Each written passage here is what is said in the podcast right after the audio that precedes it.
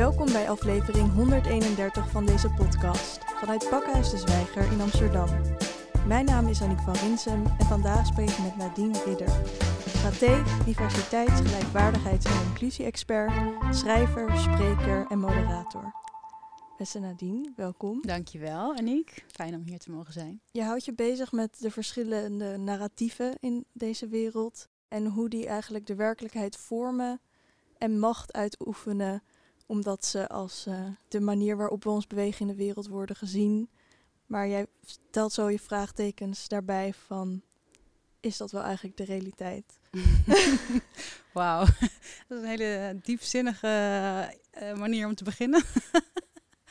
ja, dat klopt. Ja. ja, ik denk dat we allemaal um, op een bepaalde manier een. Uh, uh, ja, we zijn allemaal als mensen natuurlijk geconditioneerd. We hebben allemaal bepaalde verhalen gehoord uh, toen we opgroeiden. we horen nog steeds bepaalde verhalen die gewoon ja, uit een beperkte koker eigenlijk komen. Dus ik denk dat, dat we daardoor ideeën hebben die vaak vooral niet volledig zijn. En dat ik wilde graag mijn licht opschijnen om ja, ook andere narratieven eigenlijk uh, ruimte te geven. Om, een, om, een, om zelf eigenlijk een, uh, een completere idee te krijgen van hoe de wereld werkt. En wat is die beperkte koker waar je het nu over hebt?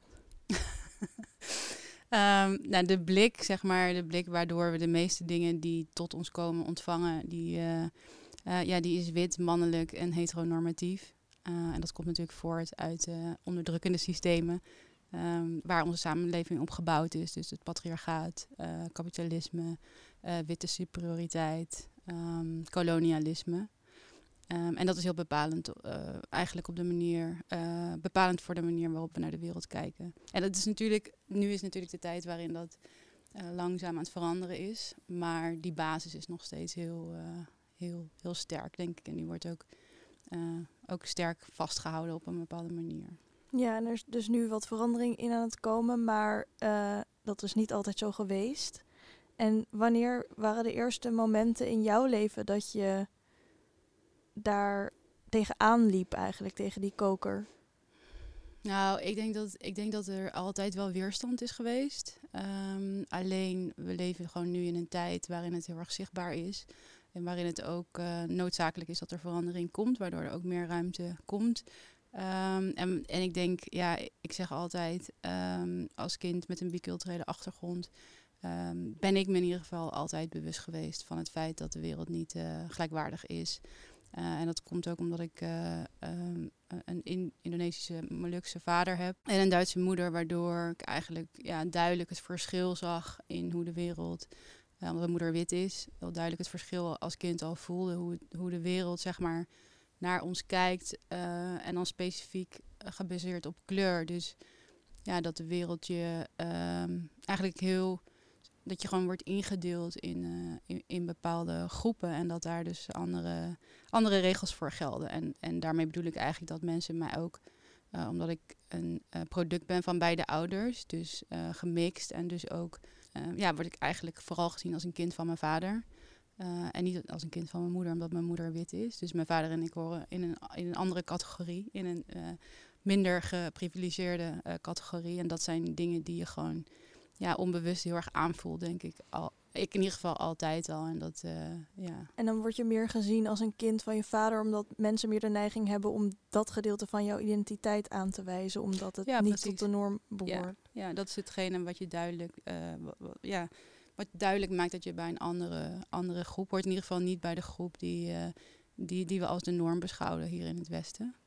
Um, en ja, dat zijn ook dingen die natuurlijk onbewust uh, bij mensen ook uh, in een systeem gaan zitten. Dus mensen vragen ook vaak nog steeds van...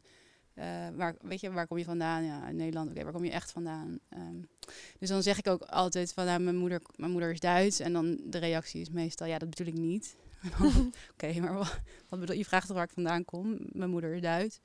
Uh, en dan is dus eigenlijk de onderliggende vraag van... oké, maar waar, waar heb je die kleur vandaan? Waarom zie je er zo uit? Dus het is gewoon interessant ook om dan de vraag terug te stellen... van waarom is het zo belangrijk? Waarom wil je dat zo graag weten? Niet dat ik het niet wil vertellen en niet dat, ik er niet ook trots op ben. Maar het is gewoon interessant hoe, uh, ja, hoe we de wereld eigenlijk in verschillende hokjes eh, verdelen. En ja, als je daar dus zeg maar een beetje tussen uh, zweeft, dan merk je dat heel erg dat er verschillen in zitten. Ja, je, stelde dan, je stelt dan de vraag terug van uh, hoe komt het nou eigenlijk dat je dat, dat je dat wil weten? En door gaandeweg heb je gemerkt dat dat heel veel op kan leveren om dat soort vragen te stellen. Als, als je merkt dat, dat je misschien vanuit jou iets, iets vervelend kan zijn of, of raar, dat je dan in plaats van een antwoord daarop te geven of een afwijzing uh, iemand gaat bevragen. Wat ik daar interessant aan vind, is hmm. dat eigenlijk je dan hetzelfde doet als die persoon aan jou vraagt, maar waar kom je echt vandaan? Ja. Dan bevraagt hij eigenlijk wat voor jou een soort van normaal is. En dan bevraag je die persoon dan weer terug wat voor die persoon normaal is. Ja, precies. Ja. En dat is een heel krachtige manier. Maar hoe ben je daar tot gekomen? Um, nou, dat is denk ik iets wat ik de laatste jaren echt heb geleerd. Omdat ik juist altijd heel erg van het scherpe debat was, om het zo te zeggen. Dus vooral heel erg op de inhoudelijke argumentatie, iemand wijzen op uh, onjuistheden. Maar zeker in het werk wat ik doe, wat ook vaak faciliterend is, ja, heb ik geleerd dat het niet zo heel veel zin heeft om iemand te wijzen op hetgene wat uh, in mijn optiek niet klopt. Maar dat het veel interessanter is om samen met die persoon te onderzoeken ja, waar eigenlijk die, die uh, primaire reactie vandaan komt. Omdat mensen zich daar zelf dus ook niet, net zo goed als ik dat ook niet ben hè, als ik reageer, mensen dus ook zich daar niet bewust van zijn en dus ook gewend zijn om direct ook in een soort van conflict of een debat, of hoe je het wil noemen, terecht te komen. Terwijl op het moment dat je vraagt, wat een interessante vraag, waarom vraag je dat, creëer je eigenlijk een opening om ook de belevingswereld van die persoon beter te begrijpen. Want dat is ook maar geconditioneerd, weet je wel. En ik denk dat dat uh, veel meer helpt om ook uh, in ieder geval van mij om ook te begrijpen van hoe, hoe andere mensen dan dat zien. Maar ook eigenlijk uh, om meer tot die verbinding te komen. Wat uiteindelijk natuurlijk het doel is. En niet per se om als individu gelijk te hebben op theorie. Ja, en wat maakte dat jij ooit je bezig bent gaan houden met dus narratieven in de wereld en de machtsverhoudingen die daarmee gepaard gaan. En dus ook de verbinding opzoeken in die verschillende narratieven. Het is niet een heel bewust proces geweest of zo. Ik denk dat ik altijd een heel sterk rechtvaardigheidsgevoel gehad heb. Dat ik dat. Uh, ja, dat, dat is wel iets wat ik me altijd herinner. Dat ik ook altijd als kind het graag wilde opnemen voor uh, mensen die ja, wat, wat minder sterk waren. En dat het ook graag opnam tegen de sterkste, weet je wel, in de klas. Maar goed, dat ik dat echt professioneel ben gaan doen, is pas veel later gekomen. En dat is eigenlijk wel omdat ik altijd mijn um, ja, mijn intrinsieke interesse uh, heb gevolgd. en dat ik eigenlijk gewoon, ik heb een uh, communicatieachtergrond, dus ik kom eigenlijk uit de commerciële wereld. En ik ben op een gegeven moment, toen ik ging freelancen, dus toen ik freelance stratege werd, ben ik um, um, stukken gaan schrijven, eigenlijk voor om mezelf wat beter op de kaart te zetten. En ja, daarin voelde ik al dat ik dat heel snel, dat omdat je schrijft, wat natuurlijk eh, snel een soort opinie uh, heeft, merkte ik al snel dat ik het heel beperkt vond om binnen die marketingomgeving te blijven. Dus dat werkt gewoon al heel snel op de actualiteit. En zo ben ik dat eigenlijk verder gaan, uh, ja, gaan uitdiepen. En daar gewoon ja, dat verder gaan ontdekken. En ik denk ook als strateeg dat je dat ja, van nature ook wel doet. Dus dat je altijd kijkt naar, oké, wat speelt er op dit moment in de wereld en, en, en hoe kan ik of een organisatie of wie dan ook daar een positie in vinden die iets toevoegt, die iets verandert. Um, daar zijn heel veel inzichten uitgekomen. Absoluut, ja. ja, ja, ja.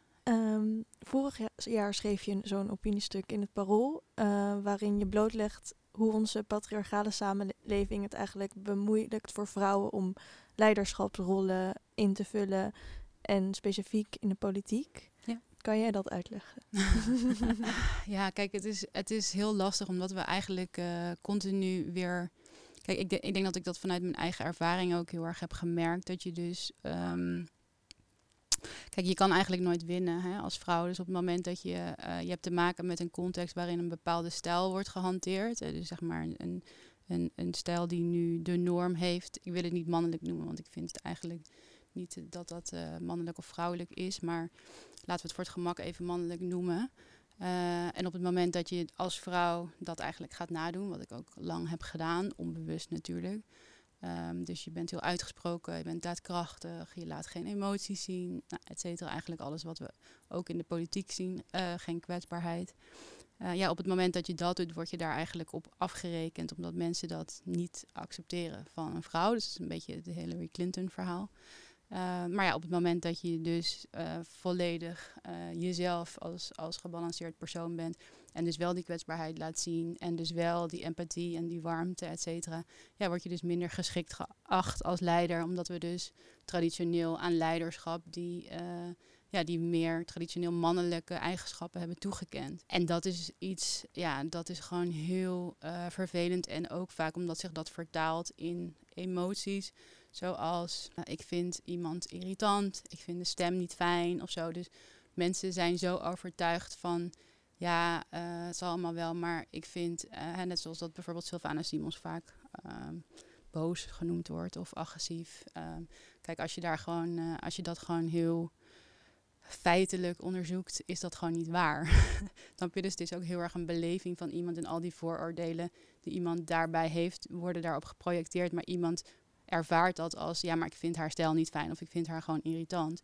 Dus ja, het is, er is nog wel wat van nodig om van mensen, om eigenlijk onder al die lagen van bevooroordeling te kunnen kijken van waarom vind ik dit eigenlijk van iemand, weet je. En daar hebben vrouwen, en zeker vrouwen van kleur, en zeker zwarte vrouwen, en zeker zichtbaar religieuze moslima's gewoon heel ja, buitenproportioneel mee te maken. Dus dat is gewoon heel heftig.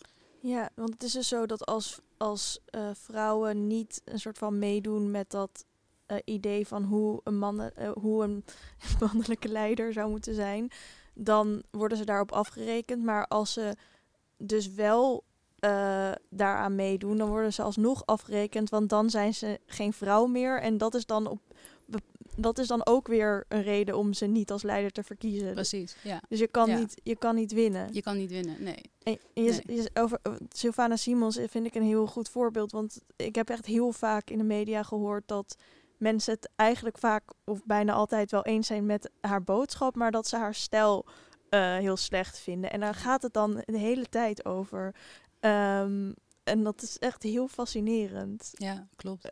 Wat is jouw analyse daarvan? Nou ja, eigenlijk precies wat ik net zeg. En, en daarbij zeg ik dus ook, ik ben heel blij dat ze in de Kamer is, dus dat ze dit ook kan laten zien. Ik bedoel, zij is natuurlijk uh, als geen ander zich bewust van het feit dat mensen zo uh, um, ja, uh, naar haar kijken, dat mensen dat zo, dat zo ervaren. Dus um, ja, ze, ze, speelt daar ook uh, goed mee. Hè? Dus dat ze eigenlijk ook juist vaak, um, eigenlijk al helemaal aan het begin, nog voordat ze in de politiek ging, toen ze bij Matthijs van Nieuwkerk aan tafel de opmerking maakte tegen die meneer, ik weet zijn naam niet meer, het is ook niet heel boeiend, um, die, die de term zwartjes gebruikte. Toen zei zij dus niet eens van, ik, ik vind dat vervelend of uh, ik vind dat racistisch, ik vind dat discriminatie of wat dan ook. Ze vroeg gewoon uh, uh, waarom die, die term gebruikte. dus daarom merk je al dat zij zo getraind is om daar continu eigenlijk al rekening mee te houden. Maar nog heb je daar dus mee te maken. Dus wat ik zeg maar zelf belangrijk vind, is dat andere mensen, dus um, um, ja, die zeg maar minder last hebben van die vooroordelen, ook mensen daarop wijzen. Dus, dus wat ik bijvoorbeeld zelf ook vaak doe, is dat ik dan oproep op mijn kanalen van, hey, als de boodschap, uh, de inhoudelijke boodschap je zo aanspreekt, uh, misschien moet je dan uh, gaan, gaan kijken of je misschien onbewust vooroordelen, eigenlijk nu eigenlijk die boodschap die je zo sterk vindt, of jouw onbewuste vooroordelen dat in de weg staat om dat, om dat te kunnen ontvangen. En ik denk dat dat een stuk is ja, zodra mensen daar uh, mee aan de slag gaan, dat dat veel makkelijker gaat zijn. Maar puur het feit dat ze nu al hier is en dat ze gewoon ook die ruimte krijgt om dat te doen, dat maakt al heel erg veel uit. Stel, zou, het zou zo zijn dat ze inderdaad een goede boodschap is, maar dat elke keer op een vervelende, irritante manier verkondigt. Stel, al zou dat waar zijn, dan zou dat eigenlijk toch alsnog niet erg zijn. Nee, kijk, dat is natuurlijk die, dat is natuurlijk die standaard, weet je wel. Want als je als, je als witte man ja, ik bedoel, laten we even analyseren uh, alsof, alle alsof alle witte mannen uh, uh, ja, alles op een heerlijke manier brengen. Dat is natuurlijk niet. Dus het is totaal een, een, een mechanisme wat er eigenlijk in werking gaat bij mensen om uh, ja, wat ik zeg, het zijn eigenlijk onbevoorde, uh, uh, het zijn onbewuste vooroordelen die dus in de weg staan om iets aan te nemen van iemand. Dus eh, we hebben onbewust geleerd dat een vrouw, en dan specifiek een zwarte vrouw, vrouw van kleur, um, niet daar iets mag staan te verkondigen, weet je wel. Dus dat wordt al heel snel gedacht, heel snel wordt daar een soort weerstand bij ervaren. Dat is niet jouw rol in de samenleving. En dat zijn dingen die liggen zo diep verankerd, weet je wel, die weer voortkomen uit die systemen ja, daar kun je gewoon eigenlijk in je bewustzijn kun je daar eigenlijk niet bij. Dit is ook een beetje de kwaliteitsdiscussie die je vaak hoort van de beste persoon voor de. We vinden gewoon de beste persoon voor de, voor de baan. Daarbij ga je, stap je dus eigenlijk heen over, over het uh, gegeven dat je dus onbewust vooroordelen hebt. Dus dat iemand in staat zou zijn om neutraal te kunnen beoordelen of iemand met een ander profiel net zo geschikt is. Weet je wel? Dus daarom ben ik heel erg een voorstander van bijvoorbeeld anoniem solliciteren. Of daar eigenlijk op een hele echt kijken naar bijvoorbeeld uh, uh, wat zijn eigenlijk de dingen waar we naar op zoeken. En daar dan eigenlijk voorbij, wat voorbij je gut feeling te gaan, omdat je gut feeling dus biased is, weet je wel. En dat is gewoon iets wat heel weinig mensen willen toegeven, omdat we ook gewoon het idee hebben van, ja, ik heb hier gewoon een, wel of niet een goed gevoel bij en daar wil ik voor gaan. Maar goed, dan, dan wordt het dus eigenlijk, uh, uh, ja, stap je dus eigenlijk voorbij aan het gegeven dat we dus onbewust bevooroordeeld zijn. En dat kan iedereen testen en dat zijn we allemaal. Uh, dus eigenlijk moet je daar altijd rekening mee houden. De helft van de huidige ministers is vrouw. Ja. Betekent dit dat er positieve verandering heeft plaatsgevonden? Ja, ik denk het wel. Ik denk zeker dat het positief is. Ik denk wel dat het ook heel belangrijk is om dus niet uh, de vlag uit en nu kunnen we allemaal achterover leunen. Wat altijd meteen ook weer het gevaar is van zo'n boodschap. Omdat het ook heel erg, uh, nou ja, eigenlijk ook al waar we mee begonnen, uh, te maken heeft van verandert er ook daadwerkelijk iets in de cultuur. en kunnen vrouwen ook datgene meenemen wat hun tot complete personen maakt. Uh, of moeten ze zich volledig vormen naar hetgene wat er al is. Ja, het gaat heel erg over van oké, de, dit stuk is eigenlijk wat je dan in de theorie uh, een stuk diversiteit noemt. Dus het gaat dan ook nog puur over, over gender. Dus, dus zijn er nu zoveel vrouwen vertegenwoordigd. En de volgende stap richting inclusie is dus oké, maar wat doen we daar dan mee? Wat, wat gebeurt daar dan mee? Uh, of is het gewoon, oké, nou hebben we weer een vinkje gezet en uh, uh, we zijn zo lekker bezig. En dat is super belangrijk. Dus het gaat gewoon over, over verschuiving van macht. En dat is meteen gevoelig. Ja, ik wil het ook graag met je hebben over seksueel grensoverschrijdend gedrag door mannen. want er moet nog heel veel gebeuren wat dat betreft. Allereerst dat nog steeds vaak de verantwoordelijkheid ehm, bij vrouwen wordt gelegd. En dat bijvoorbeeld een kort rokje dragen of een diepe decolleté door veel mensen nog steeds wordt gezien als een soort uitnodiging uh, tot seks of in ieder geval om seksueel benaderd te worden. Um, ja, waarom is dat zo? Ja, dat, dat, dat komt eigenlijk ook weer uh, door die conditionering, omdat we dus hebben geleerd dat uh, ook wat onze rol is als vrouw, dienend aan de man. En um, ja, dat we dus eigenlijk niet als volledig autonome wezens uh, worden gezien. Um, maar die direct uh, een soort van dienend zijn aan, aan, aan de male gaze en de, en de, en de man. Uh, hè, dat, ik vind het ook altijd heel veelzeggend dat bijvoorbeeld leraren op, vaak op basisscholen of middelbare scholen dan, volgens mij was het afgelopen zomer of die zomer daarvoor weer in het nieuws, dat zij dan aanstoot nemen aan de manier waarop meiden zich uh, kleden. Was bij mij vroeger op school ook zo. dus je wordt eigenlijk als jong meisje, uh, zelfs gewoon onder de twaalf, al meteen geseksualiseerd. En uh, dat, dat doe jij niet, dat doet die leraar. dus het is volledig vanuit het perspectief eigenlijk van de man, in dat geval in de machtspositie, die dat seksualiseert en daar dan dus aanstoot aan geeft en daar dan dus last van heeft. En jij moet je gedrag aanpassen. Dus dat, ja, dat is iets wat in gewoon alle lagen van de socialisering ingebakken zit. Dus dat is heel moeilijk om, ook, uh, ja, om er ook uit te krijgen op het moment dat de mensen dus een situatie beoordelen. Uh, omdat ze zelf ook hebben geleerd van hé, hey, uh, doe je topje een beetje omhoog of doe niet. Kijk, dat begint denk ik al met de opvoeding. Bijvoorbeeld, mijn ouders hebben me daarin echt, echt wel heel erg vrijgelaten. Dus ik had ook gewoon een, een fase waarin ik er leuk bij liep. Um, um, maar ja, dat, kijk, ze hebben mij in die zin gewoon vrijgelaten om dus te leren hoe je dus dan, hè, hoe daarop gereageerd wordt op straat of als je uitgaat en zo.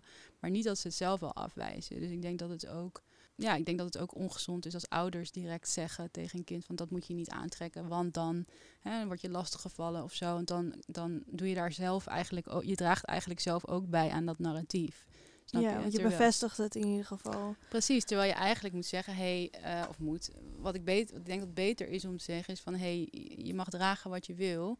Hou er wel rekening mee dat wellicht bepaalde mensen hier uh, op een vervelende manier op kunnen re reageren. En dat komt door uh, dat we in een wereld leven waarin dit, dit genormaliseerd wordt. Maar het is niet jouw fout, het is niet jouw verantwoordelijkheid dat iemand anders daar niet mee kan omgaan. Want ik vond het wel heel interessant dat je dus begon met, dat is, komt doordat vrouwen geconditioneerd zijn om in dienst te staan van de man, te beantwoorden aan die male gaze. Hmm. Wat, wat daar interessant of, of ook gecompliceerd aan is, is dat sommige vrouwen, denk ik, als ze dus korte rokjes aan hebben of een diep decolleté, ook dat inderdaad um, misschien doen voor die male gaze. Maar er zijn ook vrouwen die juist korte rokjes aan hebben en een diepe decolleté om zichzelf sexy te voelen, wat verder niks te maken heeft met mannen. Je, je kan ook natuurlijk lesbisch zijn en het leuk vinden om een kort rokje aan te doen. um, Dus dat is, ook, dat is ook een interessante discussie. Want ja, ik krijg dus wel eens terug van mannen van... ja, maar als, als je een kort rokje draagt, dan sta je wel open voor voor zo'n soort benadering. Maar wat, ja, hoe... Het is echt, onzin. echt onzin. Kijk, uh, um, waarom jij je op een bepaalde manier kleedt als vrouw, daar ben je nog steeds vrij. Dat mag je ook doen om aandacht van mannen uh, daarin, daarin te vragen. Maar het gaat er vooral om, wat doen mannen daar dan mee? Dus het is nooit... Kijk, daar komt gewoon consent in. Ik denk, niet dat, ik denk, niet, ik denk dat een man prima ergens op mag reageren en ergens iets van mag, mag zeggen. Maar het gebeurt gewoon 9 van de 10 keer niet op een, op een respectvolle manier. En niet op een manier die consent gedreven is, maar die gewoon heel erg uh, ja, letterlijk uh, opdringerig, uh, weet je wel, is.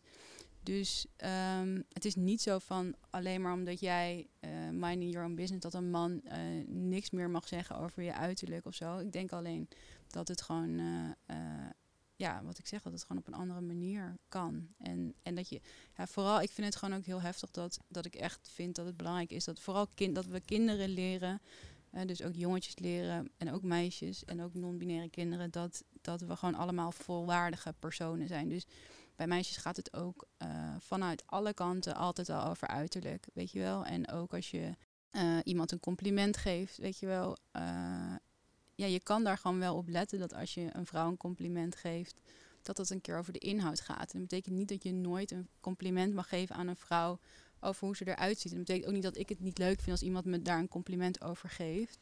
Maar het dus valt natuurlijk wel op dat het bij vrouwen vaak over het uiterlijk gaat en bij mannen over de inhoud. Ja, precies. Dus het gaat er niet om dat je een vrouw niet sexy mag vinden en ook niet bepaalde kledingstijlen van een vrouw sexy mag vinden, maar meer dat niet, niet haar hele identiteit of de hele manier waarop zij benaderd wordt door de man dan dat is, maar gewoon een heel klein of, of heel groot, maar gewoon een facet ja, van en ook haar dat, identiteit. geen enkele man, uh, al is het op straat of is het uh, thuis, in een relatie heeft daardoor recht ergens op. En dat is denk ik een heel groot verschil. Er wordt meteen vaak een soort van uh, gevoel van entitlement, van, omdat een vrouw zich dus op een bepaalde manier gedraagt of kleedt, heb ik dus recht ergens op. en dat is denk ik hetgene wat we echt moeten veranderen. En eh, ik denk dat je gewoon prima uh, daarvoor naar vrouwen kunt kijken, want andersom is dat gewoon heel anders. Weet je wel, er zijn gewoon, kijk maar naar het dickpic verhaal. Er zijn, er, er zijn weinig vrouwen die uh, vulva-foto's ongewenst naar mannen sturen. Ze zullen er eens wel zijn. Um, maar goed, als je gewoon kijkt naar de aantallen, is dat natuurlijk. En ik denk dat daarin ook de, uh, ja, de, de miscommunicatie ook zit. Ik las laatst dus in een onderzoek in, het NRC dat dus veel mannen dus dikbek sturen, omdat ze dus zelf eigenlijk um, uh, graag een, een, seksueel getinte foto ontvangen. En dan dus denken een soort van projectie. Zo van, oh ja, als ik dat dan stuur, dan moedig ik haar ook aan om hetzelfde te doen. En op het moment dat vrouwen dus zeggen van ja, ik wil, ik vind het echt verschrikkelijk, waarom stuur je me dit? Dat ze dat eigenlijk, ze, mannen denken dan dus dat zij dat zeggen omdat ze niet als slet gezien willen worden, maar dat ze het stiekem eigenlijk wel leuk vinden. Omdat ze dus puur, weet je, de hele tijd projecteren. Uh, dus maar je zou natuurlijk ook gewoon kunnen zeggen van hé, hey, ik vind je een leuke vrouw. Uh, zou je me een seksueel getinte foto kunnen sturen, waardoor je gewoon kan zeggen, nee, dat gaan we niet doen. Maar dat is iets heel anders dan dat je gewoon ongevraagd een foto van een geslachtsdeel in je mailbox krijgt. Um, wat ik gewoon echt een vorm van seksueel geweld vind, weet je wel. Dus ook die, die, die perceptie van hoe daarnaar wordt gekeken is gewoon uh, vaak heel anders. maar het betekent niet omdat je daar als man dan niet zoveel mee bedoelt, behalve een uitnodiging, dat dat voor een vrouw niet als seksueel geweld ervaren kan worden. Weet je wel? Dus ik denk dat je daar ook heel erg bewust moet zijn om vooral met de ander bezig te zijn. Van hoe is dit voor iemand die dus op een andere manier uh, hier naar kijkt dan hoe is dit voor mij? En wat wil ik hier eigenlijk uit? En dat is natuurlijk ja, in, een, in een wereld die vooral voor mannen is gemaakt, zie je gewoon dat mannen daar veel meer automatisch ruimte innemen en dingen claimen en dingen eruit gooien. En gewoon, ja, probeer maar wat of zo, weet je wel. Terwijl. Um... Ja, dus het gaat er ook erg om dat vanuit de mannen vanuit zichzelf wordt gedacht en ook niet echt wordt geluisterd naar. Ja, precies. En ik denk ook, want ik heb hier ook best wel veel uh, gesprekken over gehad met mannen. En dat ze dan bijvoorbeeld mannen vaak moeten lachen om dickpics. Van, van over andere mannen. Zo van, uh, weet je wel. Terwijl ik nu ook gewoon, en ik heb ook heel lang uh, bepaalde vormen van seksuele intimidatie afgedaan, uh, gebagatelliseerd uit als copingmechanisme. Net zoals heel veel andere vrouwen dat ook doen en non-binaire mensen.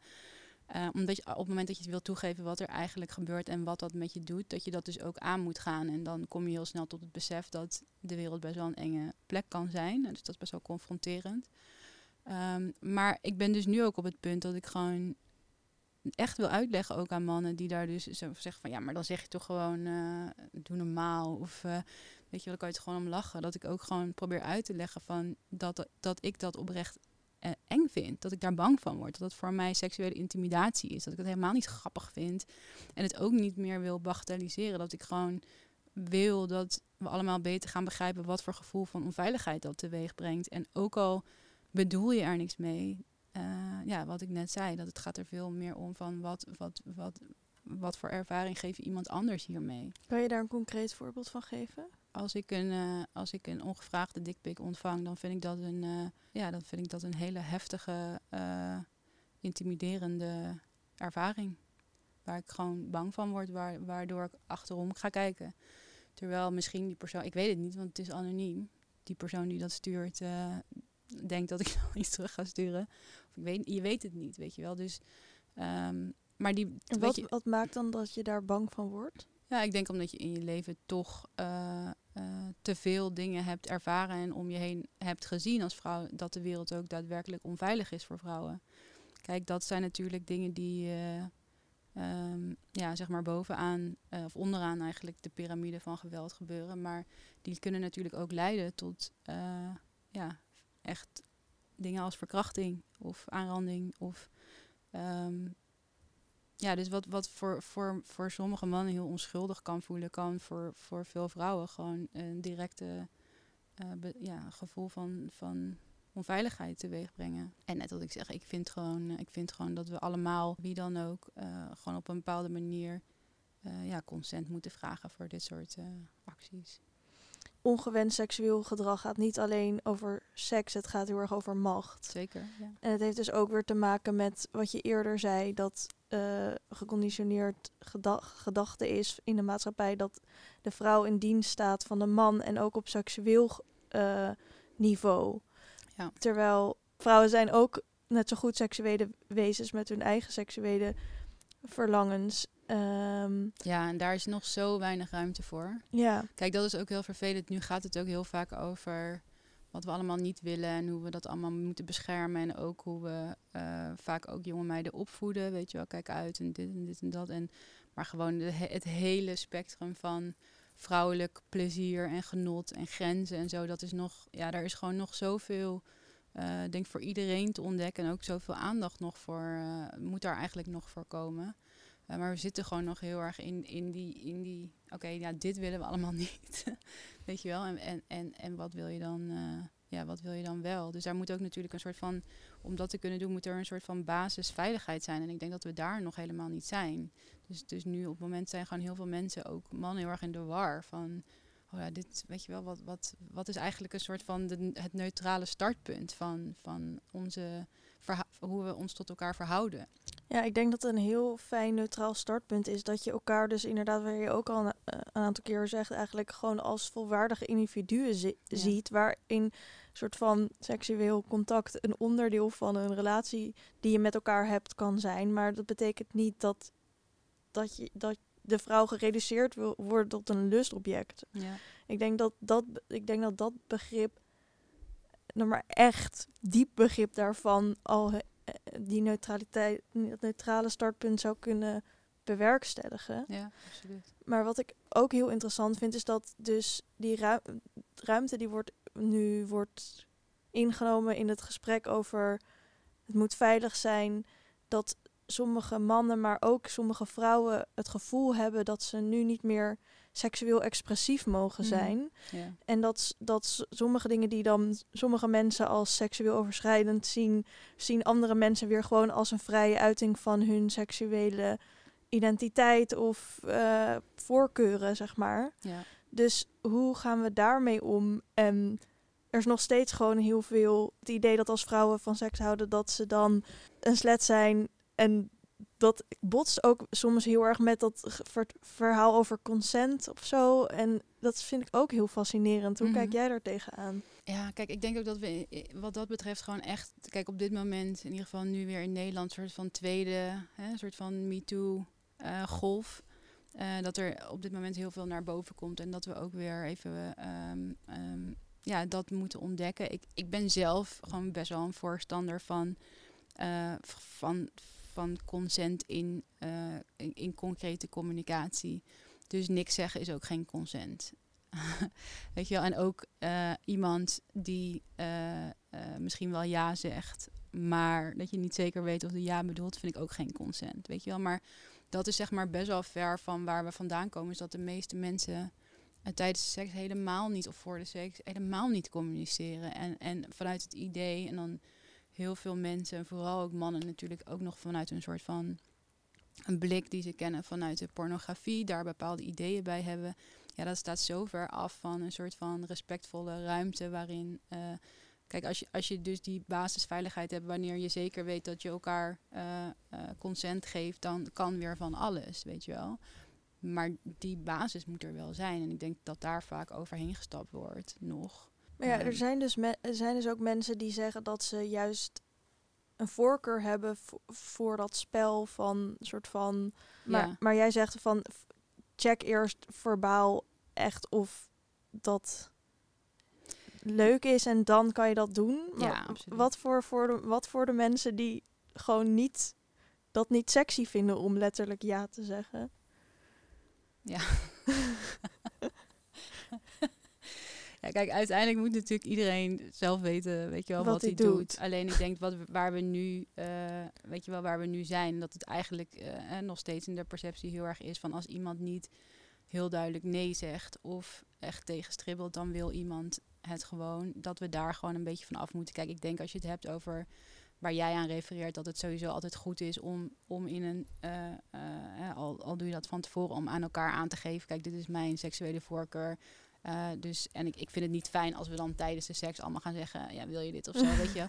Maar wel dat je eerst dus die ruimte creëert van consent, weet je. En daarbinnen kan, kan je natuurlijk wel... Ja, het gaat erom dat er, nu, dat er nu nog de norm is dat heel veel mannen denken dat vrouwen altijd veroverd willen worden. En dat ja. als je niet expliciet nee zit, dat je het eigenlijk wel leuk vindt. Ja. Dat is gewoon heel vervelend, om maar even een net woord te gebruiken als dat niet zo is. En dat gebeurt aan de lopende band. Dus wat dat betreft ja, is het ook nodig dat er een, een, shift is. Dan kan het nog steeds wel zijn dat er sommige mensen dat misschien leuk vinden, maar het kan ook, het is grote kans dat veel mensen dat niet leuk vinden en dat het dan ook nog eens echt heel naar kan zijn. Precies, ja. Ja, ja en ik, ik denk ook dat dat weer, dat dat gebeurt eigenlijk altijd op het moment dat er dus weerstand optreedt, dat er dan eigenlijk zo'n soort iets helemaal wordt uitvergroot, alsof het dan allemaal, eh, weet je wel, alsof er dan niks meer kan. Dat is helemaal niet zo, weet je wel. Het is gewoon, eh, ja, wat ik zeg, gewoon de manier waarop je, waarop je. eh, kijk, andersom, ik denk dat, ik kan alleen vanuit mijn eigen perspectief spreken, maar ik denk dat veel vrouwen zich daarin herkennen. Is het ondenkbaar dat ik, dat ik een man waarvan ik denk, nou, volgens mij heeft hij er niet echt zin in, maar ik ga gewoon een beetje, een beetje doorduwen. Dat is, ik moet ook lachen, want het is voor mij zo'n ondenkbaar concept. Eh, ja, dat zou ik gewoon nooit doen, weet je. Dus als ik dat omdraai en dan denk, als een man dat bij mij doet, dan denk ik gewoon echt van, hè, waarom, waarom zou je überhaupt met mij dat willen als je, als je al aanvoelt dat ik daar helemaal niet zo'n zin in heb, weet je wel. En daarin zie je dus ook die conditionering van, ja, dat mannen daar ergens inderdaad dat ook hebben geleerd. En ook met, je, met popmuziek en op allerlei verschillende vormen van, van conditionering wordt dat. En weet je wel, eh, kleedkamerpraat, wordt dat allemaal in stand gehouden. Ja, Eh, en uiteindelijk denk ik dat, kijk, ook mannen zijn natuurlijk ja, slachtoffer van dit sy- systeem. En dat is natuurlijk een, weet je, wat we dan toxic masculinity noemen, van het idee wat je dan moet zijn als man en hoe je dat dan allemaal moet doen. Ehm, dus ja, er zijn vooral, kijk, dat is natuurlijk nog het voordeel van ons vrouwen, dat we wel veel meer praten ook over eh, eh, wat er gebeurt. Terwijl heel veel mannen ook gewoon helemaal niet dat supportsysteem hebben. Dus die krijgen het en van thuis niet mee en vanuit de media amper. En die hebben ook gewoon in hun directe omgeving geen vrienden met wie ze kwetsbaar over seks kunnen praten. Dus dat is natuurlijk, eh, ja, dat is gewoon heel problematisch. Want hoe moeten ze dat dan? da- En dan ben je dus meteen als vrouw, ben je dan verantwoordelijk eh, voor de hele opvoeding eigenlijk van, eh, van één zo'n man, weet je wel? Ja, dat kan natuurlijk nooit de bedoeling zijn. ja dus, dus ook mannen die halen eh, hun ideeën over seks en over seks, seksuele omgang met vrouwen heel erg misschien wel uit porno en films. Ja, en niet uit dat praten. hoor je vaak. Ja, absoluut. Ja. Ehm, dus ja, dat is, ik vind dat wel een hele interessante vergelijking. Inderdaad, dus dat er gewoon een verschil is in hoe. Dus dat het soort van normaal wordt gevonden als mannen over de grens van vrouwen proberen heen te gaan. En Ja. dat het niet normaal wordt gevonden als vrouwen over de grens van mannen he- heen proberen te gaan. En dat gebeurt natuurlijk ook wel. Maar het is. eh, dat wordt soort van in de maatschappij wel snel gezien als oh zij is echt een vrouw die, die eh, veel seks Ja. wil. Zeg maar dat Ja. is dat dat wordt wel echt afgekeurd terwijl als man wordt dat juist Ja, en ik denk het wordt je ook gewoon niet aangeleerd. Je wordt gewoon niet als vrouw. Daarom zeg ik het ook van. Ik vind het zo'n ondenkbare eh, ervaring ook eh, in relatie tot andere vrouwen. Ik heb ook relaties gehad met vrouwen. Eh, ja, is dat gewoon. Vind ik het zo belangrijk hoe het voor die ander is. Misschien nog wel belangrijker dan voor jezelf. En dat is natuurlijk heel erg ook weer wat ons vrouwen dan wordt geleerd. Die focus op die ander. Hè, het pleasen eigenlijk van die, van die man. Dus daarom is het voor onszelf ook je moeilijk voor te stellen hoe je dan over zo'n grens heen zou gaan. Van dat je dat zelf ook gewoon niet wil. Dat, dat iemand dat, mm, iets met jou doet waar hij zelf helemaal geen zin in heeft. Terwijl een man veel meer eh, dus heeft geleerd dat hij centraal staat in de wereld. En eh, ja, jouw behoefte ja, daar gewoon minder mee bezig is. Ook, ook onbewust allemaal. Hè? En, natuurlijk ook niet eh, altijd voor alle mannen zo. Dat is natuurlijk wel. maar ja, dat, ja, je ziet daar gewoon wel een heel groot verschil, denk ik. Ja. Ja, want je zegt ook van die dat locker room talk. eh, zeg maar, heel veel dingen in de maatschappij die houden dat allemaal in stand. Ja. Kun je dat uitleggen? Nou, ik ben dus ook iemand die heel of snel vinden mensen ook heel irritant, maar ik ben dus iemand die juist die kleine, die micro ehm, ehm, dingetjes die ik dus corrigeer. Dus ehm, Zoals. nou ja, ik heb bijvoorbeeld wel eens gehad dat ik in een omgeving werkte met alleen maar mannen en dat eh, een hele veilige omgeving overigens, maar omdat het zo veilig was, dacht ik dat ik het ook wel kon zeggen. En ehm, een, van die, eh, een van die mannen die zei dus iedere dag, eh, gaf me dus een compliment over hoe ik eruit zag die dag. Dus eigenlijk heel aardig bedoeld natuurlijk. Maar hij deed het alleen bij mij, dus niet bij de anderen, want het waren allemaal mannen. Dus op een gegeven moment heb ik dat gewoon gezegd van, hey, ik vind het gewoon niet zo fijn als je iedere dag iets over mijn uiterlijk zegt. En hij vond dat gewoon heel moeilijk, omdat hij ja, zo erg zoiets had van, ja, maar ik bedoel het toch niks, ik bedoel het toch juist goed. En ik zeg er ook allemaal inhoudelijke dingen en zo. En, maar zeg maar juist dat stuk dat je dus mensen bewust maakt van, ja, dat snap ik wel, maar waarom doe je het dan niet bij al die mannen, weet je wel? En ook als je bijvoorbeeld... Ja, en dat, en dat is dan zo, om, als ik het even mag invullen vanuit mijn eigen kennis en ervaringen, van dat inderdaad we in de maatschappij geleerd zijn dat vrouwen mooi ehm, moeten zijn en dus in dienst staan ook met hun schoonheid van de man. Dus eigenlijk is het heel zeg maar aardig bedoeld omdat hij dus waardeert dat jij dat doet en eh soort van ehm, dat bent. Maar ja, dat is helemaal niet wat jij wil. Want zeg maar met dat het helpt compliment. niet. Het, helpt, niet- het draagt niet bij aan meer balans. Zeg maar ja, precies. Met dat compliment duwt hij jou ook weer in die, in die rol van je bent er om mooi te zijn of Ja, zo. En dat ja. applaudisseer ik of zo. Ja. Ehm, Ja, precies. Ja, ja dus, dus, maar dat, ja, en, en ook... Oh, sorry, mag ik even vragen? maar hoe, hoe, hoe, voel, hoe voel jij dat dan? Zeg maar, wat voel je erbij als hij dus elke dag iets over jouw uiterlijk zegt? Nou, het valt me gewoon op en ik vind het dus gewoon ongelijkwaardig. Kijk, dat van, het is niet eens dat ik, het, dat ik me daardoor vervelend voel of zo. Ik denk gewoon puur, oké, waarom zeg je dat dan niet tegen iedereen? Want het is dus niet dat ik vind, niet meer vind dat mensen complimentjes aan elkaar mogen geven over een uiterlijk. Alleen, ik zou zo graag willen dat het meer gelijkwaardig is. Hè? Weet je, dus ook bij ieder event of tv-optreden of zo is het altijd bij een vrouw, oh, wat zie je er prachtig uit. En het is zo weinig dat een man gaat zitten en iemand zegt, oh, wat zie je er prachtig uit, weet je wel. Terwijl een man er ook prachtig uit kan zien.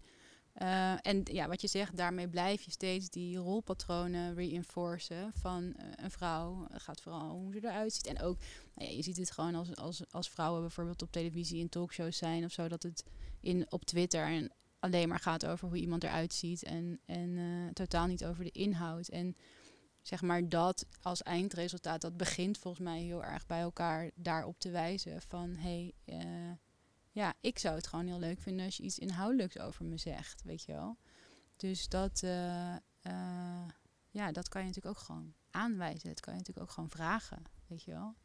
Ik vind ook, ja, je ziet, het, je ziet het ook altijd een soort van in de datinghoek van bijvoorbeeld first dates. Dat vind ik altijd een fantastische manier om zeg maar te kijken naar eh, menselijke relaties, hoe mensen reageren. Dat 9 van de 10 keer, eh, als er aan een man gevraagd wordt, waar ben je naar op zoek, dat hij het heeft over uiterlijk. En dat vrouwen het vaak hebben over het innerlijk, weet je wel.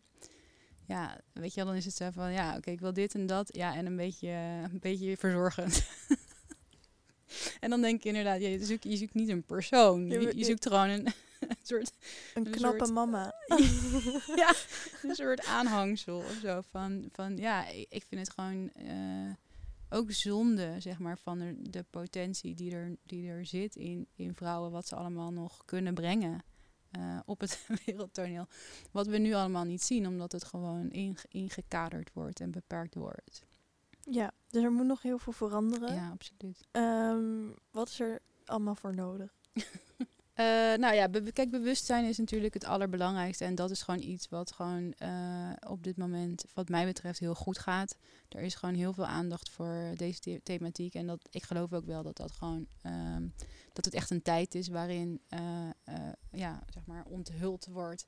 Dat we gewoon andere dingen nodig hebben. Dat die andere dingen zich ook openbaren. En dat er gewoon ruimte voor komt. Tegelijkertijd zeg ik altijd, hoe dichter bij verandering, hoe groter de weerstand. Dus het is niet zo dat het allemaal eh, vlekkeloos gaat verlopen. Er zijn ook gewoon eh, ja, heel veel eh, mensen en heel veel krachten die daar, die daar totaal niet op zitten te wachten. En dat, ja, dat is gewoon heftig. En dat, dat ervaar ik persoonlijk ook. Ehm, maar goed, dat zie je nu ook, eh, wat er ook gebeurt in de wereld. Het is gewoon... ehm, ja, het is, er is eigenlijk gewoon verandering nodig op, op alle niveaus. Ik ben wel heel erg eh, ja, optimistisch door de nieuwe generatie. Ik merk dat ik veel jonge mensen die ik spreek en waar ik soms mee werk, ehm, ja, dat er gewoon veel minder vanuit die binaire eh, lijnen wordt gedacht. En ik denk dat dat al heel erg veel gaat uitmaken. Dus dat, dat mensen, jonge mensen, eh, niet het gevoel hebben dat ze moeten kiezen. Niet het gevoel hebben dat ze een kast uit hoeven te komen. En dat ze gewoon zoiets hebben van, nou, weet ik nog niet, zie ik wel. En misschien morgen anders, weet je wel. En ik denk dat dat, zeg maar, in het, in het veld van gelijkwaardigheid eh, heel veel uit gaat maken. Want als iedereen zich, zeg maar... Ik zeg altijd van, iedereen heeft... eh, heeft een meerlagige, complexe en een, en, een, en een dynamische identiteit met allemaal verschillende factoren. en, eh, ehm, ja, en als we daar gewoon veel opener naar kijken, Hè? Dus nu wordt ons ook aangeleerd van, oh ja, roze blauw, oké, je moet nu kiezen uit de kast, in de kast, weet je wel, al die dingen. En dan worden mensen ook zo van, oh ja, en ik ben dan dus anders dan jij en hierin verschillen we dus en nu uh, moet ik voor mezelf zorgen. En dat betekent dus dat jij minder hebt, zeg maar, vanuit die uh, neoliberale gedachte. Dat we gewoon veel meer allemaal op een soort van spectrum, identiteitsspectrum zitten, waarin we gewoon in elkaar overvloeien. En dat is heel spirituele gedachte. Maar dat denk ik wel, dat we gewoon ook minder ja, die groepjes hebben. En daardoor dus ook minder die hevige strijd tussen die groepen gaan hebben. Omdat iedereen uiteindelijk gewoon ja, nergens helemaal bij hoort. En daardoor dus overal een beetje. En, en, en ja, dus ik, ben, ik ben wel heel erg positief over de jonge generatie en wat dat gaat doen. Um, en verder moeten we gewoon eigenlijk op alle niveaus, dus ja, onderwijs, uh, media, overheid, moet er gewoon uh, gewerkt worden. En er moet ook ruimte gemaakt worden voor andere geluiden. Maar dus in het kader van dat spectrum, bijvoorbeeld als je kijkt naar, naar gender. Um, dus je kan gewoon overal zitten op het, op het spectrum van gender. Hoe komt het dan zo uh, dat uh, mensen die zich heel erg met één gender uh, identificeren, dus heel, zich echt helemaal man voelen of helemaal vrouw voelen, dat vanuit die hoek zoveel weerstand is tegen, um, tegen dat spectrum gedachtegoed, zeg maar. Waarom, waarom is, want zeg maar, bij het idee van, van zo'n spectrum is het dus niet zo dat je niet helemaal vrouwelijk of helemaal mannelijk kan zijn. Dus er is ook gewoon nog ruimte om dat te zijn. Ja, kijk, ik denk dat dat gewoon een hele angstgedreven gedachte is. Ik denk sowieso um, hè, dat, dat, dat, er, dat er veel angst is bij veel mensen voor iets wat ze niet kennen. Dat is natuurlijk ook mens eigen. Um, dus als je gewoon een, als je een open en nieuwsgierige instelling hebt, dan ja, dan en, en dat is dus ook weer uh, vanuit zeg maar die gedachte van oké, als, als er bij iemand anders iets verandert, dat betekent dat dus iets voor mij. Wat dus wat je zegt, dat hoeft helemaal niet zo te betekenen. Uh, dat er, dat is, komt ook heel erg dat we dus zeg maar vanuit een mentaliteit van tekort denken. Van er is maar zoveel en dan als iemand anders iets gaat doen, dan, dan moet ik ineens iets niet of zo, weet je wel. Dus um, bijvoorbeeld laatst had ik dit ook met een klant die dan zei van over, weet je, het, aan, uh, het, het eigenlijk aanspreken van mensen die je nu niet aanspreekt. Zo van ja, maar we moeten niet onze huidige groep kwijtraken, die angst, weet je wel. Omdat ik ook zei, oké, maar als je veiliger bent voor iedereen, dat betekent niet dat je dan ineens onveilig bent voor de mensen die je al bij je hebt. Het is net als beste reizigers in plaats van dames en heren. Ja, precies. Ja, Zo'n soort voorbeeld. Wel. Ja. Ja, dus het is niet dat er dan, dat dan uh, uh, ofwel mannen ofwel vrouwen uh, niet meer mee mogen met de trein. Iedereen mag dan in principe mee. Um, maar inderdaad, omdat non-binaire mensen zich dan ook aangesproken voelen, betekent niet meer dat, dat het niet meer gaat over mensen die zich dus als cis-man of cis-vrouw identificeren. Maar dat is dus heel erg een, een, een soort van gedachte vanuit tekort. Van als je dus iets doet voor iemand uh, anders, dan ja, moet je daar dus zelf iets op inleveren. En ik denk ook dat je, ja, dat, dat wat ik gewoon heel vaak merk, is dat mensen op het moment dat ze dus, ja, dat ze dus zelf iets niet begrijpen, dat ze dan dus niet willen dat het bestaat. Weet je wel, terwijl ik denk dat het juist heel erg gaat over, oké, jij zegt nu iets over jouw ervaring, ik herken me daar niet in. Um, maar vertel me eens, hoe is dat voor jou? Weet je wel, dus dat ook die soort van, dat is denk ik ook een heel soort ego-gedreven maatschappij waar we natuurlijk in zitten, van het moet allemaal voor mij nuttig zijn. Van, maar ik vind het juist interessant om te kijken van, oké, jouw ervaring is anders. Ik wil daar graag iets over leren om dat beter te begrijpen, maar dat betekent niet dat ik ineens uh, iemand anders moet zijn of dingen van mezelf moet inleveren of zo. Maar ja, er zit gewoon heel veel angst. Angst voor verlies. Is het ook zeg maar in zo'n systeem waar dus bijvoorbeeld, als we dat voorbeeld weer aannemen van dat er hele duidelijke rollenpatronen zijn tussen mannen en vrouwen. En jij dus je hele leven lang in dat rollenpatroon hebt gezeten. Uh, en je daar ook gewoon goed bij voelt. Maar daar dus misschien ook heel veel macht of status aan hebt kunnen ontlenen, omdat dat nou eenmaal is hoe de maatschappij, uh, wat de maatschappij waardeert, dat je misschien daarom ook die weerstand voelt, omdat je eigenlijk op een hele goede positie zit nu. Ja, tuurlijk. Sowieso, ik denk, ik denk niet eens dat iedereen die weerstand ervaart op een goede positie moet zitten, maar gewoon dat mensen uh, ja, uh, gewoon veel weerstand ervaren tegen iets wat ze niet kennen, omdat ze gewoon bang zijn dat het slechter wordt. Weet je wel dat? Of, of, want weet je, je hebt het bijvoorbeeld ook veel vrouwen ervaren, ook vinden ook bepaalde dingen onzin of eh, niet nodig of zo. Terwijl het soms juist voor hun eh, ja, zou kunnen bijdragen. Zo- maar zoals? Eh, nou ja, als je, het- als je daarover hebt, dus als die rollenpatronen wat minder, eh, wat minder traditioneel worden, dan, dan ja, zal, zal dat voor veel vrouwen ook hun, hun, hun leven makkelijker maken. Bijvoorbeeld minder zorg, minder huishoudelijke taken. Precies. Ja. En dan zijn er inderdaad veel vrouwen, zeggen, ze- zijn er veel vrouwen die zeggen dat ze graag dat doen. Ja, precies. Ja. Dus het is, ook, ja, het is ook heel moeilijk om voor iedereen continu uit te zoomen en die bredere context te zien en te zien van, oh ja, waar, waar zit nu mijn eigen eh, beïnvloeding, weet je wel, en hoe kan ik daar naar kijken. Maar ik denk wel, kijk, een, een, een, een, je hoeft ook niet altijd direct te reageren vanuit die angst of vanuit die pijn. Soms als je iets niet begrijpt, kan je ook gewoon vragen van, oh ja, maar hoe zit het dan voor jou? En dan dat gewoon even mee naar huis nemen en even over nadenken. Weet je wel, gewoon even laten, laten inzinken. En dan, weet je wel, het is ook altijd zo heel erg van meteen een soort van tegenreactie van nee, dit wil ik niet of dit wil ik wel of weet ik veel. Dat hoeft helemaal niet. Van, kijk, het is uiteindelijk ook een soort van, kijk, we leven natuurlijk in een wereld waarin het heel erg wordt gewaardeerd. Als je heel eh, uitgesproken bent, als je zeker dingen weet, weet je, als dingen feitelijk zijn. Terwijl, ja, ik geloof veel meer in gewoon durven twijfelen, weet je wel. Gewoon durven twijfelen, daar zit zo'n kracht in van we weten eigenlijk helemaal niks zeker.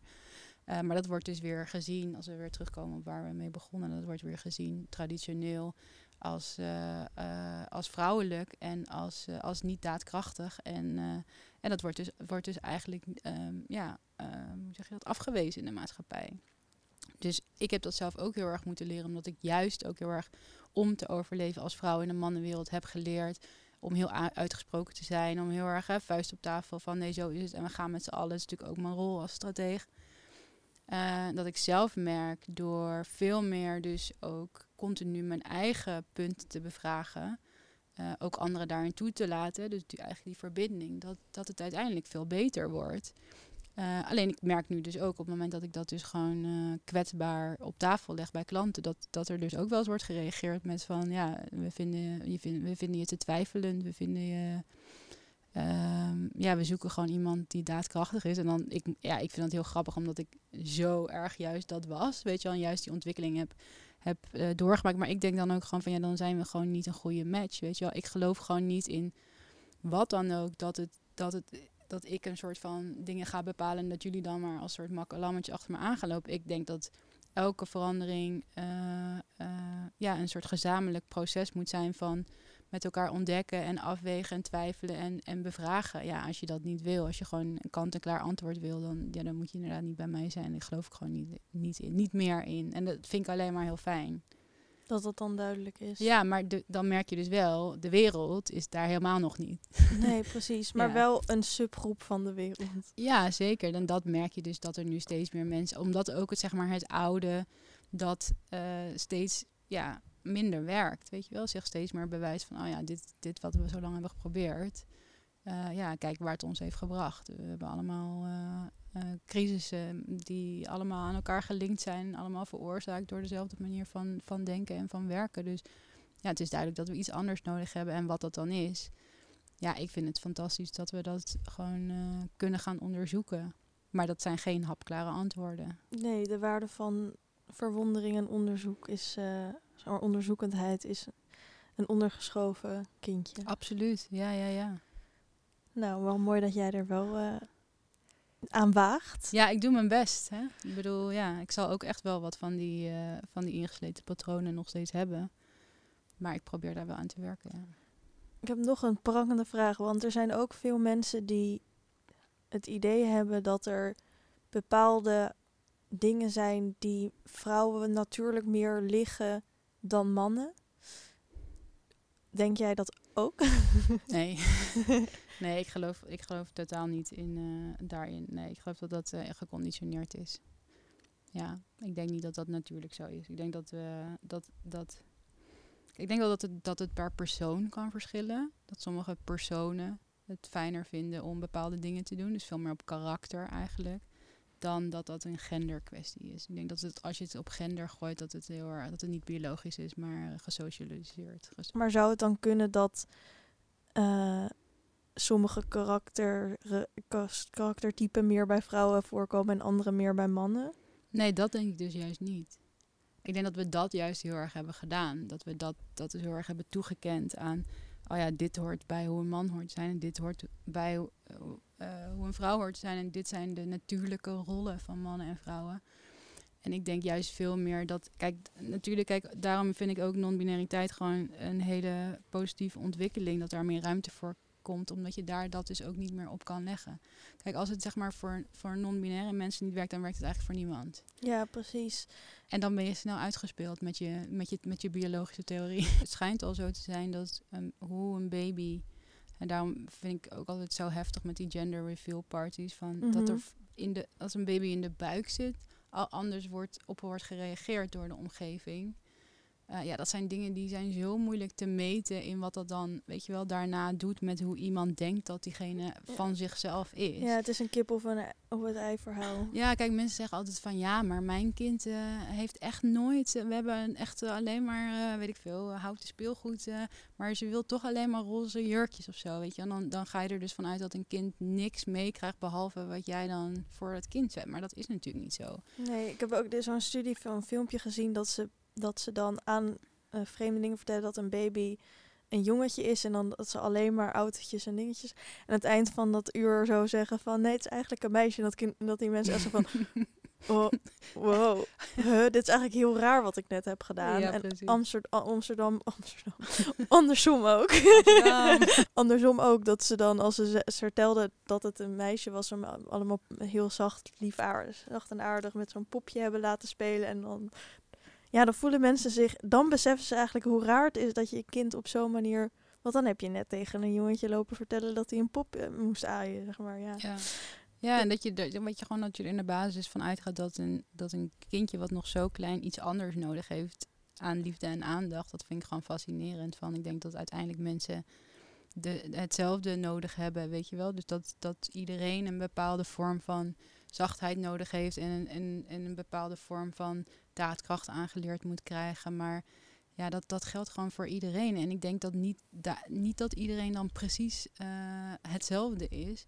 Maar dat in ieder geval, ja, op het moment dat je dus de gelijke behandeling krijgt, hè, de gelijke benadering, ja, dat je dan veel meer vrij eigenlijk je karakter kan ontwikkelen. Nu wordt het gewoon heel erg gestuurd en dan ga je, en dan ga je daarmee met die, met die, met die sturing ga je dan je karakter ontwikkelen. Dus het is totaal niet het idee dat iedereen, uh, wat dan heel vaak ook wordt gedacht, dat als je, als je dus uh, erin staat zoals ik erin sta, dat je dan vindt dat iedereen precies hetzelfde moet zijn op alles, weet je wel. Maar dat is helemaal niet zo. Ik vind juist ook die vrijheid die mensen hebben om uh, helemaal naar de andere kant van het spectrum te kunnen gaan, ook at any moment. En niet, weet je wel, dat het ook gewoon en dan de volgende dag weer anders mag zijn. Gewoon die vrijheid. Ja, waarom niet? Weet je, ik snap het gewoon niet. Ik vind het gewoon zo'n uh, verrijking van het leven. Um, ja, dus ik, ik, ja, dat zegt ook wel heel veel over hoe diep dat eigenlijk verankerd ligt in onze overtuiging van dat we dus denken dat dingen op een bepaalde manier uh, moeten. En ik denk zelf, uh, mijn ouders hebben mij vrij uh, neutraal uh, daarin opgevoed. Dus ik heb niet het gevoel dat ik heel erg een soort, aan een soort idee moest voldoen wat het betekent om een meisje te zijn of zo. Vooral in, in mijn moeder, bij moeder-dochterrelatie is daar vaak ook heel belangrijk in. En dat heeft gewoon mij wel een bepaalde vrijheid ook gegeven om daar wat meer ja, in te experimenteren of je wat vrijer in te voelen, denk ik mijn seksuele oriëntatie noem ik altijd fluïde, omdat ik eigenlijk altijd met mannen ben geweest totdat ik uh, rond mijn 25e denk ik een vrouw ontmoette waar ik verliefd op werd en een relatie mee kreeg. En sindsdien um, zowel met mannen als vrouwen uh, um, relaties heb gehad. Maar dat ik dat gewoon wel uh, uh, meteen op een soort van meteen gewoon, maar dat ik totaal niet een soort van bezwaar daarover voelde of een vervelend gevoel bij had dat ik dat niet wilde, omdat ik wist dat dat mijn ouders gewoon zouden zeggen als je maar gelukkig bent. En dat ook meende. Weet je wel, dus dat denk dat dat gewoon heel veel uitmaakt. Ook op het moment dat je dus ineens iets ervaart wat misschien anders is dan de norm of wat je gewend bent. Dat je daar dus niet nog een soort van uh, gevoel bij krijgt van oh, dit vinden mijn ouders niet fijn. Of dit heb ik eigenlijk geleerd dat dat niet oké is. Ik denk dat dat een hele bevrijdende gedachte is. Maar tegelijkertijd merk je dus dat de uh, buitenwereld daar heel erg op reageert. Dat je dus zo van, oh ja, hè, maar hoe zit dat dan? En ja, moet je dan niet uit de kast? En zo, weet je, mensen hebben er allemaal hele, hele, hele, ehm, ja, afgekaderde ideeën bij. En ehm, ja, dus ik denk dat je dat, zeg maar, als je dat vanuit je opvoeding niet voelt, dat daar, uh, dat daar verwachtingen zijn dat dat heel veel vrijheid geeft. En ik denk ook dat als zeg maar dat er helemaal niet zou zijn, als iedereen gewoon, als we seksuele oriëntatie gewoon als, ook als een spectrum zouden zien waarin we ons gewoon vrij bewegen. Dat ik misschien wel eerder al op de, weet je wel, op school al dingen had gedaan of zo, maar dat je dat misschien toch onbewust dan niet doet, omdat niemand dat dan doet of zo. En dan pas later wel. En ik vind ook altijd het heel erg, ook in de trainingen uh, die ik geef, valt het altijd heel erg op dat bijna altijd uh, het merendeel van de vrouwen zegt: uh, Ja, ik heb, over het, ik heb eigenlijk altijd hetero relaties gehad, maar ik sta in de toekomst misschien wel open voor iets. Terwijl ik nog nooit. Nou, ik heb laatst één man dat horen zeggen, maar in principe zeggen bijna nooit mannen. Dat, dat zegt natuurlijk ook alweer heel veel over hoe die maatschappelijke verwachting daar dus, uh, ja, wat voor bepalende rol die eigenlijk speelt in die vrijheid die we ervaren. En dat is toch echt heel erg jammer, zonde. Heel veel dank, Nadine Ridder. Graag gedaan, Aniek. Beste luisteraars, dit was aflevering 131 van de podcastserie van Pakhuis de Zwijger. Wil je meer weten? Kom of kijk dan op dinsdag 8 maart om 7 uur naar Femtopia. In Pakhuis de Zwijger of via dezwijger.nl slash live. Een rating achterlaten of je abonneren op deze podcast kan via SoundCloud, Spotify, Apple Podcast of een ander podcastplatform. Dank voor het luisteren en tot de volgende keer.